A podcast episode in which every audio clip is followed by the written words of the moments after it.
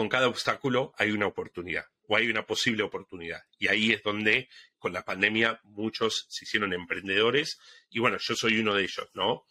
Eh, una de las cosas que fue muy diferente para nosotros cuando empezamos a armar esta compañía de tecnología a la compañía que primero tuve, que fue una compañía más tradicional, es que con una compañía de tecnología, cuando creas un producto innovativo, se trata mucho de aprender, de aprender y cambiar.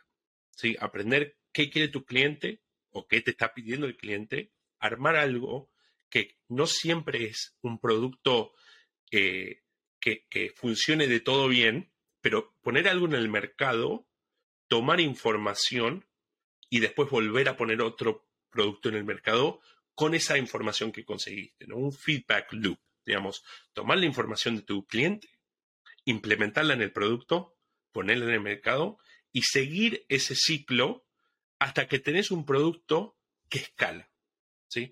Eh, esto toma mucho tiempo, mucha paciencia y muchos dolores de cabeza. Bienvenidos una vez más. Esto es Sin Horario, una producción de GBS Group.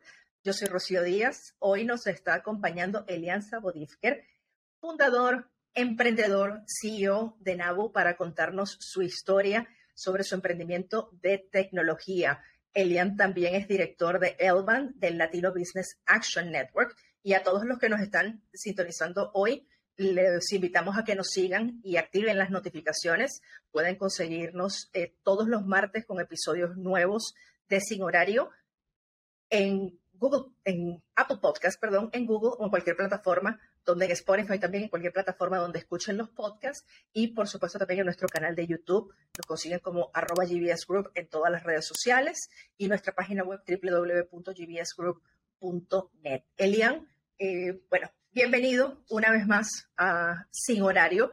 Hoy nos traes una información diferente en una oportunidad anterior que tuvimos como conversando sobre la información del Latino Business Action Network como director y hablando sobre esos puntos claves para los emprendedores, pero tú también eres emprendedor, emprendedor en el área de tecnología, además. Entonces, tu historia como latino, como emprendedor, como fundador, creemos que pues, puede ser sumamente valiosa o estamos seguros que es sumamente valiosa para todas esas personas que eh, nos acompañan sin horario y que están trabajando sin horario. Entonces, cuéntanos de tu historia. Iniciemos, pues, cómo fueron esos inicios tuyos eh, en la parte del emprendimiento y, de estar trabajando sin horario.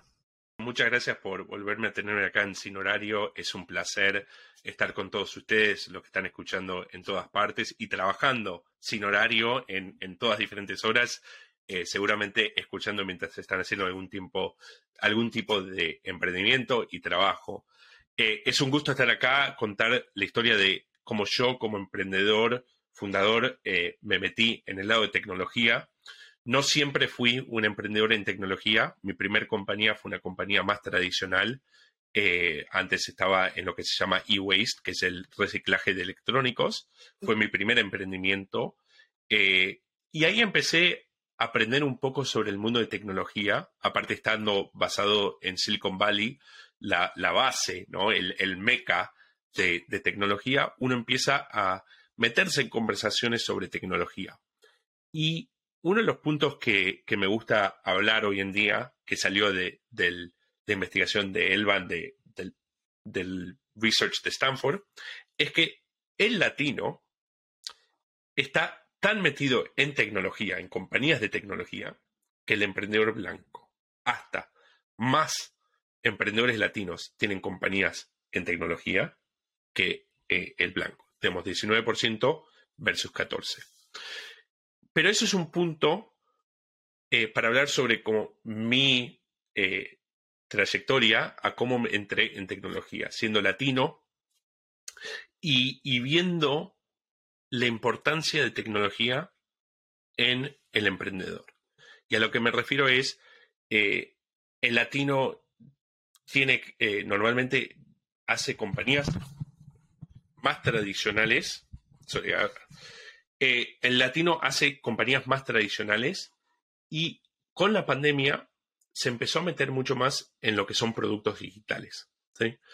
Eh, hay un nivel de crecimiento que tienen compañías de tecnología que muchas veces se hacen difícil con las compañías tradicionales, pero también hay un nivel de producto innovativo que también causa que uno pueda tener una idea innovativa y con la tecnología poder hacerlo. Y ahí es donde nos empezamos a meter en Nabu. Nosotros, eh, yo y mi esposa, como padres, algo que vimos fue que eh, cuando fue el primer cumpleaños de mi hijo, le regalaron muchas cosas que no querían.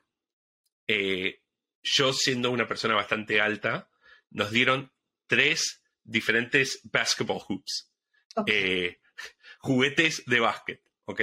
Mi chico no sabía caminar y tenía ya para aprender a jugar básquet.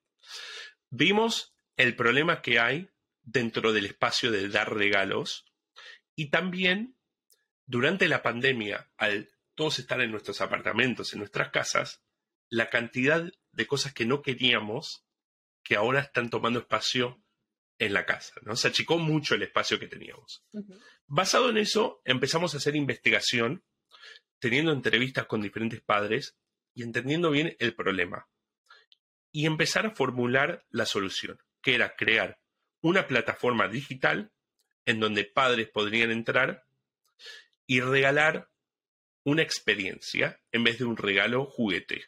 Entonces, cuando tenés un cumpleaños de un chico o Navidad, que estás regalando algo a un chico, en vez de darle un juguete que capaz el chico no quiere, regalar una experiencia, sea eh, para un evento de básquet, de fútbol, eh, puede ser para clases de eh, emprendimiento, clases de básquet, clases de baile, pero cualquier cosa que sea una experiencia. Entonces nosotros facilitamos comprar experiencias para chicos para cualquier tipo de regalo es un, la verdad, eh, el emprendimiento en tecnología es algo increíble. Tiene sus dificultades, como también tiene sus cosas hermosas. Eh, el acceso a capital es una de las cosas muy importantes eh, y, me encantaría hablar mucho más sobre es, esa parte de, de, crear un producto digital. y nada, hoy en día Nabu está creciendo. estamos preparándonos ahora para Navidad y para darle regalos de experiencias a millones de chicos en todo el mundo. Sí, me parece una historia súper interesante y una iniciativa genial porque no solamente, bueno, lo están haciendo para los chicos en este momento, para los niños, pero es una oportunidad buenísima también para los adultos. Muchas veces hay personas que ya cuando están mayores no tienes, a los niños, digamos, es más fácil quizás ir a una tienda, comprar un juguete, regalárselo y llenarles el closet o llenarles la casa de juguetes que los que terminan eh, teniendo el problema después son los papás, porque precisamente se llena el espacio con estos juguetes, juguetes repetidos, juguetes que a los niños no les gustan y que no los usan. Y esta experiencia o esta oportunidad de que tengan una experiencia es algo, mira, que estoy segura que los niños probablemente lo van a recordar durante toda su vida y el juguete quizás lo utilizaron durante un mes, se aburrieron y lo dejaron de lado y más nunca se, acordaron de él. Eh, es algo que también se puede ampliar eh, o que no sé si están pensando ampliarlo hacia los adultos, porque también cuando uno es adulto se hace más difícil regalarle, porque siempre te enfrentas con el qué le gustará, qué no le gustará, qué le puedo regalar a esa persona que ya, entre comillas, lo tiene todo, ¿ok? O tiene muchas cosas. Eh, y estos regalos, eh, de verdad que me parecen eh, una iniciativa buenísima. Ustedes llegaron a esta idea, por como me cuentas, de su propia experiencia como padres con tu esposa. Entonces, ella también está involucrada o estuvo involucrada en esta idea y es una empresa familiar, uniéndolo todo nuevamente con nuestra conversación anterior sobre Elban, de que todas las piezas siempre encajan en el rompecabezas y que el emprendimiento familiar siempre termina siendo junto con la familia y termina formando esa familia y esa comunidad. Entonces, em, con un poco más de la historia, ya nos contaste entonces cómo fue que nació esa historia, cómo fue que, que, em, que tuvieron esa idea. ¿Cómo lograste llevarla a cabo? ¿Cómo fue que la hiciste crecer? ¿Cómo fue que, que iniciaste? Y, y rápidamente, pues, o no rápidamente, pero trata como de resumirnos ese proceso que estamos seguros que toma mucho más tiempo de lo que tenemos disponible para conversar el día de hoy. Y, esta compañía la empecé justo durante la pandemia, cuando, cuando estábamos eh, comenzando la pandemia, entonces fue algo medio raro eh, armar una compañía en la pandemia, pero una de las cosas que siempre vemos en el mercado es... Para que no estás solo. No, no. Porque durante ah. la pandemia estoy segura que, surgieron muchas ideas, muchos emprendimientos y muchísimas personas que vieron que su plan A o su plan B eh, se desmoronó precisamente por la situación de la pandemia y tuvieron que reinventarse y fue el momento. Yo estaba esperando para emprender y mira, aunque todos piensen que este no es el mejor momento, pues yo voy a tomar el paso ahora. Y, algo que, me gusta a mí decir, y, lo vemos también en, el programa de Elvan, es con cada obstáculo hay una oportunidad o hay una posible oportunidad. Y ahí es donde con la pandemia muchos se hicieron emprendedores y bueno, yo soy uno de ellos, ¿no? Eh, una de las cosas que fue muy diferente para nosotros cuando empezamos a armar esta compañía de tecnología a la compañía que primero tuve, que fue una compañía más tradicional, es que con una compañía de tecnología, cuando creas un producto innovativo, se trata mucho de aprender, de aprender y cambiar. ¿sí? Aprender qué quiere tu cliente o qué te está pidiendo el cliente, armar algo que no siempre es un producto eh, que, funcione de todo bien, pero poner algo en el mercado, tomar información y después volver a poner otro producto en el mercado con esa información que conseguiste, ¿no? Un feedback loop, digamos, tomar la información de tu cliente, implementarla en el producto, ponerla en el mercado y seguir ese ciclo hasta que tenés un producto que escala. ¿sí? Eh, esto toma mucho tiempo, mucha paciencia y muchos dolores de cabeza. Eh, pero también es un punto eh, o, un obstáculo que para mí me dio mucha más pasión al proyecto, porque tuve muchísimas conversaciones con nuestros clientes o posibles clientes y también gente que cuando hablamos nos dijeron, mira, no es el producto para mí. Y eso nos dio la información y la pasión para ponerle más horas, ¿no? Estar sin horario al producto. Eh, uno de los aprendizajes que hicimos, que nos, nos costó un poco, pero cuando lo aprendimos, la verdad que eh, pudimos empezar a crecer más, es, nosotros originalmente creamos el producto para chicos jóvenes, ¿no? De edades 2 a 8 años. Y cuando empezamos a hablar con familias, me dijeron, no, yo tengo un chico de 14 años que le encantaría usar esto. Yo tengo un chico de 18 años y hasta los padres nos decían, hey, yo quiero usarlo, ¿no? Para el punto que, dijiste antes, que es, eh, ¿qué, le compras a alguien? Justo ahora tenemos un chico de 18 años eh, que quiere aprender a volar aviones y está pagando el curso con, nuestro sitio, ¿no? Eh, entonces, uno tiene que aprender y bajar el ego.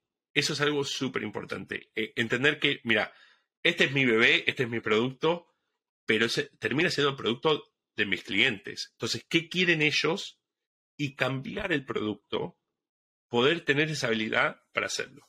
Ahora, lo, otro que, me parece muy importante eh, a, crear esta compañía, algo que aprendimos, es, es muy importante tener la gente alrededor tuyo que te quiere apoyar emocionalmente, pero también con el producto y con la compañía, y tener un equipo que te ayuda con lo que vos no sos bueno.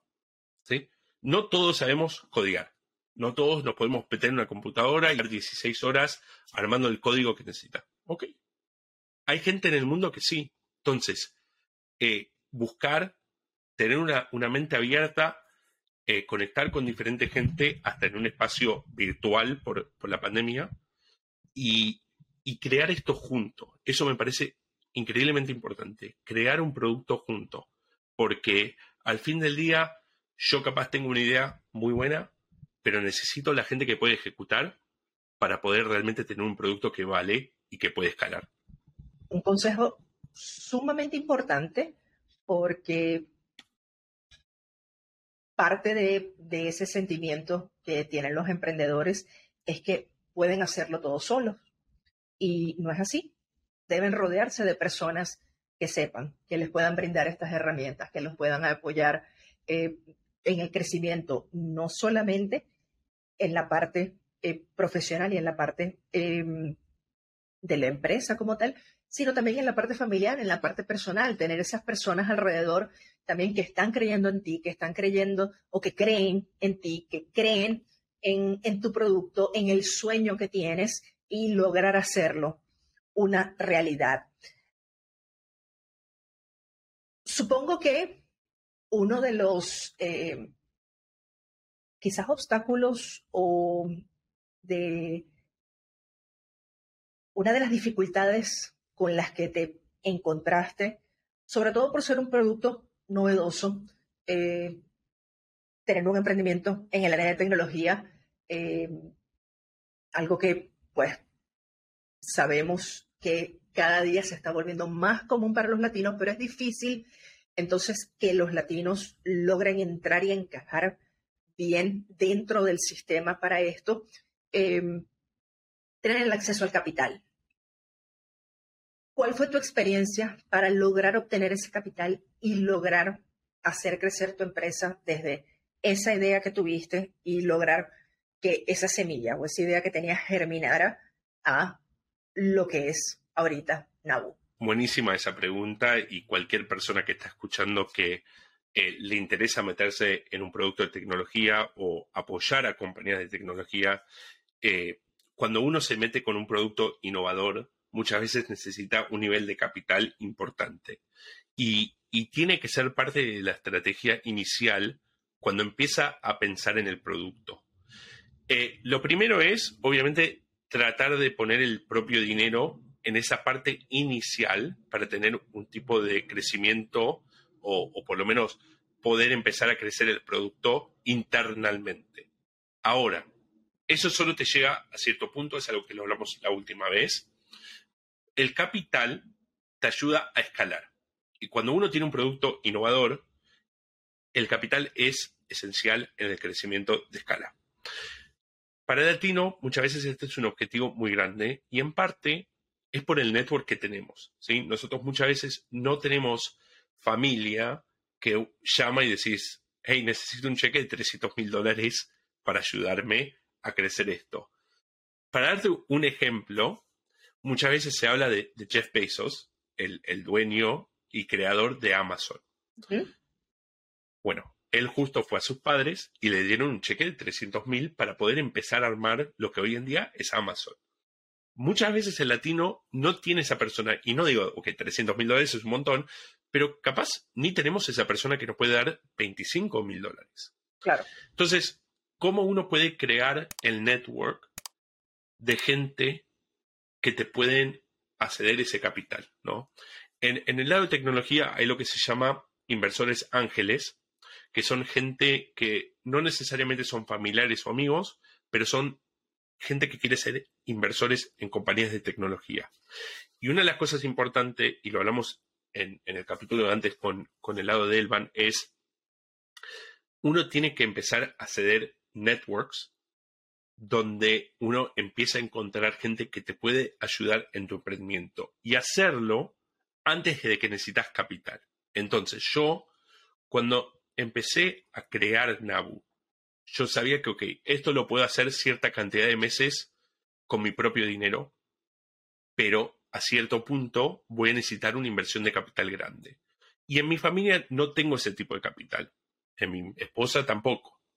Entonces empecé a ir a eventos donde había inversores de ángel, gente de tecnología, gente de industria, que es mi producto, y empezar a hablar sobre, hey, esto es lo que estamos armando, quiero aprender sobre vos, hablemos, no estoy buscando inversión, pero simplemente quiero hablar.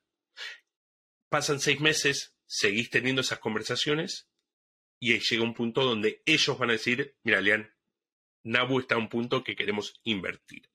Entonces, parte importante de cómo conseguir el capital para crear una compañía de tecnología es crear las relaciones, sea con inversores de ángel, con amigos, con familia, con venture capital, antes de que necesitas capital. Y muchas veces esa gente va a seguir tu trayectoria y ellos te van a ir a vos y decir, ok, Lean, te quiero invertir porque el proceso que estás teniendo, el progreso que estás teniendo es impresivo y quiero ser parte de, de este viaje, ¿no? Van a estar pendientes además entonces de, ok, esto fue lo que hiciste, esto fue lo que lograste, ¿cuál es tu próximo paso? Entonces, ¿cuál es tu próxima idea? ¿Cuál es tu próximo emprendimiento? Porque invertí en este, me fue bien, en este está siendo exitoso, tiene un modelo eh, que caló perfectamente en el mercado en lo que tenía, entonces yo quiero. Creaste esa relación y yo quiero seguir acompañándote entonces en tus propios emprendimientos. Ya tienes allí una persona con una confianza, con una relación y que precisamente el acceso a capital, como tú bien lo decías, es importante que se tomen el tiempo necesario para poder lograrlo, porque no es algo que se va a lograr de un día a otro. No es que, mira, la, próxima semana ya yo estimo que me voy a quedar sin dinero, voy a salir a buscarlo hoy, a partir de hoy. No, es algo que eh, se puede tomar meses o se debe tomar meses eh, en lo regular. Y en este tiempo, también supongo que fue tu experiencia, te pido que nos converses más de eso. En estas conversaciones que tuviste, que no eran directamente buscando estas inversiones, ¿qué tipo de feedback recibiste sobre tu idea, sobre el proceso que estabas desarrollando? Porque estas personas también están íntimamente ligadas eh, con la industria, han visto estos emprendimientos, han visto algunos que crecieron, otros que fracasaron, algunos que crecieron rápidamente, se mantuvieron, después se desplomaron porque las tendencias pues eh, son muy variadas y, siempre pasa, sobre todo en el área de tecnología. Eh, invierten en una empresa, en un startup, pensando que, mira, esto se va a evaluar en miles de millones de dólares y vamos a recibir un retorno increíble de nuestra inversión inicial y resulta que no es así, fracasa ni siquiera llega a ser eh, una, una compañía pública y se viene todo al piso y se desploma. Entonces, ¿cómo fue tu experiencia y, ese feedback que recibiste? ¿De qué manera lo tomaste con la compañía y lo aplicaste y te hizo crecer además o te impulsó a cambiar algunas cosas o a hacer algunas cosas diferentes? Y, quiero empezar hablando algo sobre eh, cómo es la inversión al, emprendedor de innovación y tecnología. Muchas veces eh, la inversión o, el inversionista está ok con invertir en alguien que creó una compañía y falló. Porque muchas veces lo que le importa ver es que vos como emprendedor aprendés. Y que vos como emprendedor eh, le podés poner esa pasión y el emprendimiento para crecer la compañía. Nosotros, cuando hablamos de, de etapas tempraneras, tempranas de una compañía y la inversión que viene cuando el producto recién está empezando, muchas veces las conversaciones se tratan sobre dos cosas. Uno es el equipo, digamos, quién está creando esta idea con vos, ¿sí? Digamos, quién sos vos como persona y quién está al lado tuyo para empujar este producto y empujar esta idea para que sea algo que realmente puede escalar. Y lo segundo es el tamaño del mercado. ¿Sí? Ok. Eh, para darte un ejemplo, un venture capital, un VC, lo que le gusta ver es que la compañía tiene un potencial de llegar a 5 billones, 100 billones, lo que sea. Entonces, vos tenés que demostrar en esas conversaciones que tenés un gran equipo que sabe la industria, que sabe el mercado, que tiene una pasión por el producto y después también mostrar que el mercado en donde el producto va a estar es un mercado grande. ¿sí? Eh, en términos de la conversación con un potencial inversionista a tu compañía, una de las cosas más importantes es ir sin el ego. Digamos, no ir con esta idea de que yo tengo el producto perfecto y es exactamente lo que el mercado necesita y yo soy la persona. Si vas así con esa mentalidad, te van a decir que no. Ahora, ¿que necesitas tener un nivel de confianza? Sí, siempre. Siempre tenés que saber que yo soy la persona correcta para hacer este proyecto y, y que tengo una pasión increíble para el proyecto. Pero si nosotros nos vemos, volviendo al caso de Amazon, cuando Amazon recién empieza, ellos vendían libros. ¿Sí? Digamos, no era Amazon el Amazon que ves hoy. No era el Amazon que tenés un canal de televisión, que eh, hacen cloud service. Amazon hoy en día hacen un montón de cosas, pero cuando empezaban vendían libros. Entonces, la inversión no va siempre a la idea, pero sino a la persona. Y si vos podés demostrar que sos la persona correcta porque escuchás, porque podés aprender, porque podés armar un equipo bien, ahí vas a tener una inversión. Eh, lo otro que quería decir es cuando vas a hablar sobre capital, eh, y hay veces que a mí me gusta decirlo eh, como, como, ejemplo de, dating, ¿no? de, salir a, a, ver una novia o un novio, es no podés estar desesperado para conseguir capital. Si vos vas a una conversación y siempre estás hablando de que necesitas capital y de que le estás buscando un cheque, el inversionista se asusta.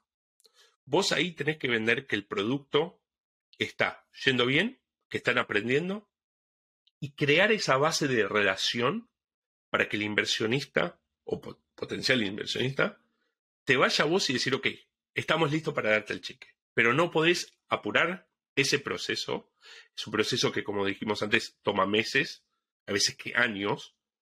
Y lo más antes que podés empezar a crear esta relación sin la intención de un cheque, lo mejor. El cheque va a venir, pero no podés ir primero con la necesidad del cheque. Tenés que ir primero con querer armar una relación con alguien. Elian, parte de esas relaciones que se crean y, esa confianza que inspiras tú entonces en las personas mientras estás cultivando estas relaciones son los que determinan el éxito de, tu empresa y, de lo que estás logrando. Pero de qué otras formas también mides tú el éxito de tu empresa? Em, ¿Es de la forma tradicional? sobre todo cuando es una empresa de tecnología. ¿Cómo, ¿Cómo mides tú entonces que esa empresa efectivamente pues es exitosa y que estás logrando lo que querías? Nosotros somos una compañía de, de, de consumer, ¿no? Lo que es el, eh, un cliente, una persona, una familia que usa nuestro producto. Nosotros en lo que estamos obsesionados es que esa familia ame nuestro producto que cuando terminan de usar Nabu, no paren de hablar de lo que hicieron con Nabu. ¿sí? Cuando esa persona le dice a sus tíos, a sus primos, a sus vecinos que usen Nabu, para nosotros ese es el punto de reflexión más importante, más que una inversión de capital, más que ventas. Porque cuando el individuo, la familia que usa Nabu, dice, este producto me cambió la vida, me cambió el año, fue exactamente lo que necesitábamos. Eso para nosotros es lo más importante. Y en parte, el proceso que estamos haciendo ahora como una compañía de tecnología temprana, ¿no? una compañía que recién está empezando, aunque ya tenemos un año, es tener esas conversaciones diarias con los clientes que usan nuestro producto. Entender bien cuáles son sus necesidades y también cómo hacemos para que ellos amen el producto tanto que le van a hablar a todas las personas en su network sobre Nabu. Y, esto es algo que yo aprendí gracias a los chicos que empezaron, eh, Van Jesky, que empezó Airbnb, que una de las cosas que él hablaba cuando primero empezó Airbnb, él a todos los hosts, todas las casas que alquilaban, él les daba el cheque directo. Digamos, él iba casa a casa dando el cheque directo para poder tener esa conversación con su cliente. Y esa conversación era increíblemente importante para poder crecer el producto. Y es un factor que hay muchas veces que es difícil tener una métrica. Decir, ok, hablamos con 17 clientes hoy y nos dijeron que están súper felices con nuestro producto. Y eso no, no, no, paga la electricidad, no paga los empleados. Pero esa, esa parte de tu compañía es lo más importante, porque con eso podés aprender y escalar y tener una comunidad de usuarios y comunidad de clientes que están obsesionados con tu producto. Y cuando uno tiene eso, tiene un producto que escala. Y eso para nosotros es clave. Sí, es lograr, lograr esa confianza y esa fidelidad de los clientes y que efectivamente volvemos al punto. Todo se trata al final de la comunidad, del networking en este caso, que lo estás cultivando con tus clientes, con tus usuarios. Y es difícil, como bien tú lo dices, medirlo de esa forma, pero me parece un, ejemplo excelente, sobre todo para pensar fuera de la caja y fuera de lo tradicional de cómo se puede medir ese éxito de la compañía. Hay personas que lo piensan por, mira, cuando yo logre contratar 50 personas, yo voy a sentir que mi compañía es exitosa. Cuando yo logre facturar una cantidad determinada o logre tener una ganancia determinada de dinero, en ese momento yo, voy a considerar que mi, que mi compañía es exitosa, que lo logré.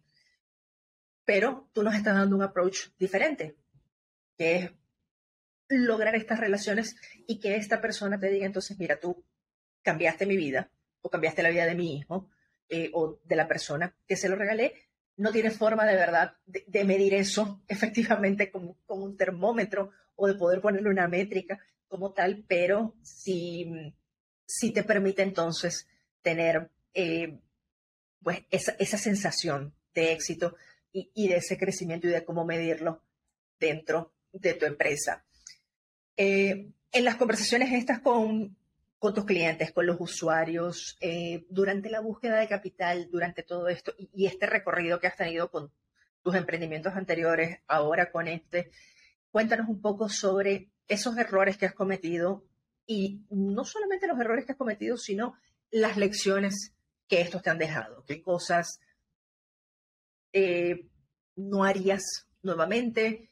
Eh, algunas que dices, bueno, lo hice mal anteriormente, lo voy a hacer mejor ahora, eh, o qué cosas te llevas entonces de este emprendimiento a uno que quieras hacer dentro de unos años o quizás dentro de unos meses o en un futuro, porque algo que creo que me vas a apoyar es que una vez estás en este camino de emprendedor, de alguna manera terminas convirtiéndote en un emprendedor en serie.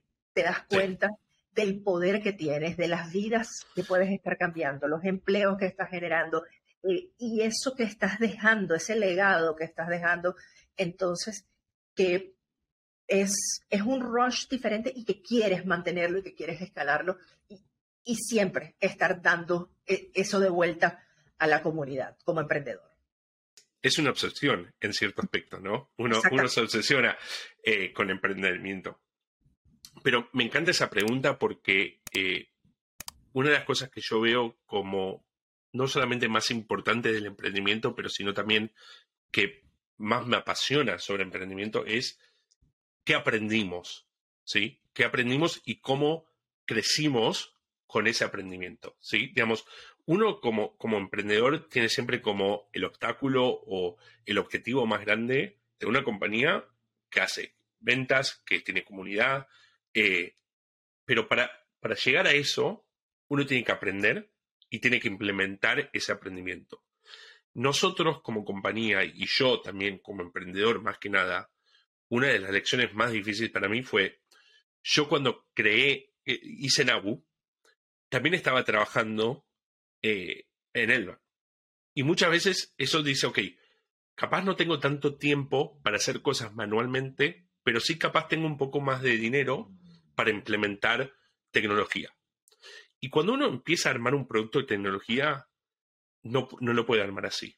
Se arma con tiempo, se arma con manual, conversaciones.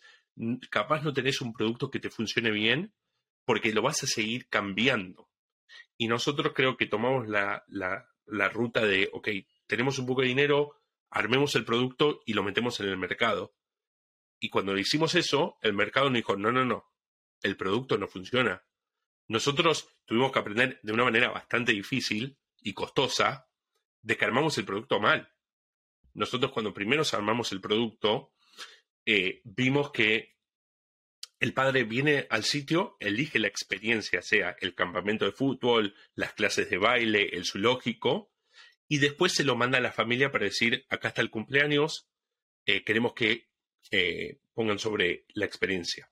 Ahora, lo que nosotros aprendimos fue que ese punto de elegir la experiencia primero era el punto de fricción más grande con nuestro cliente. Digamos, entraban al sitio, entendían la idea, le encantaba la idea, pero lo primero que tenían que decir es elegir la experiencia. Entonces, ¿qué pasaba? El padre y la madre decían, ok, y para el cumpleaños, ¿qué queremos? ¿Queremos clases de baile? ¿Queremos, eh, no sé, clases de taekwondo? ¿Qué queremos? Y ahí hay una fricción que causa que el padre diga, bueno, lo hablamos mañana, porque hoy ya es tarde, lo hablamos mañana. Y mañana no vuelven a Nabu, porque ya mañana hay otras cosas, hay otro estrés, hay otras cosas. Entonces, lo primero que tuvimos que aprender fue armamos el producto al revés. Entonces, lo que hicimos ahora es, el padre entra, arma su perfil, y una vez que ya está en el sitio, entiende bien, ahí los ayudamos a elegir la experiencia, de una manera que rebaja la fricción. Pero todo eso lo aprendimos porque nos sentamos con el cliente y dijimos, vimos que entraste al sitio, pero no compraste. ¿Por qué? Y no tuvimos esa ego de decir, no, no, no, yo lo armé bien y el problema sos vos. No, el problema somos nosotros. Y al escuchar al cliente y al entender al cliente, aprendimos y armamos el producto de la manera que ellos querían y hoy en día estamos escalando. Entonces, bajar el ego, aprender, implementar. Eso es clave. ¿Cuál quieres, Elian, que sea, eh, para conectarlo un poco con la reflexión final y, mm, y esos consejos que puedes dar ya como resumen antes de despedirnos para los emprendedores que nos están escuchando, pues nos ven y que están trabajando sin horario, pero ¿cuál te gustaría, antes de entrar en esa reflexión final, que fuese tu legado como emprendedor? Mira, yo algo que me importa mucho como, como emprendedor y que creo que eh, si estás creando una, una, compañía, sea de tecnología o sea una compañía tradicional, es ¿qué estás realmente armando? Digamos, está bien, estás armando un producto, una compañía, pero ¿qué tiene todo eso? En inglés se dice el stakeholder. ¿Cuáles son todos los stakeholders? ¿Cuál es toda la gente que están contribuyendo y están metidos en eso? Nosotros tenemos los empleados, tenemos los clientes, tenemos los usuarios y los inversores, ¿sí?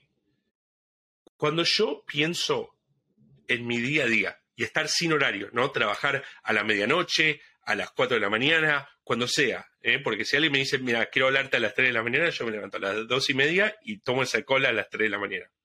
Pero cuando yo pienso en armar esta compañía, lo más importante para mí es estar con gente que si me tengo que levantar a las 3 de la mañana, es gente que quiero estar alrededor. Es gente que digo, ellos le importa esto tanto como a mí, o por lo menos son gente que yo sé que quieren estar en este viaje conmigo, conquistando estos obstáculos conmigo. Y no solamente del lado de empleados, ¿eh? pero también de inversor y también de los clientes. Digamos, nosotros ahora estamos armando esa base de clientes que van a estar con nosotros por vida. Y yo quiero tener los clientes que van a decir, me enamoré de Nabu, me enamoré del producto, me enamoré del equipo y voy a hablar de esto con todos los que conozco. Y eso se arma teniendo una pasión y querer realmente tener la gente correcta alrededor tuyo. Y no siempre es fácil eso. Pero como emprendedor, mi visión sobre lo que estamos armando no es solamente un producto, pero sino toda la comunidad que encopa eso. Tu reflexión final o tu consejo final para los emprendedores o aquellos que lo están haciendo o que piensan que pueden hacerlo, que simplemente lo están considerando, ¿qué, qué mensaje les puedes decir?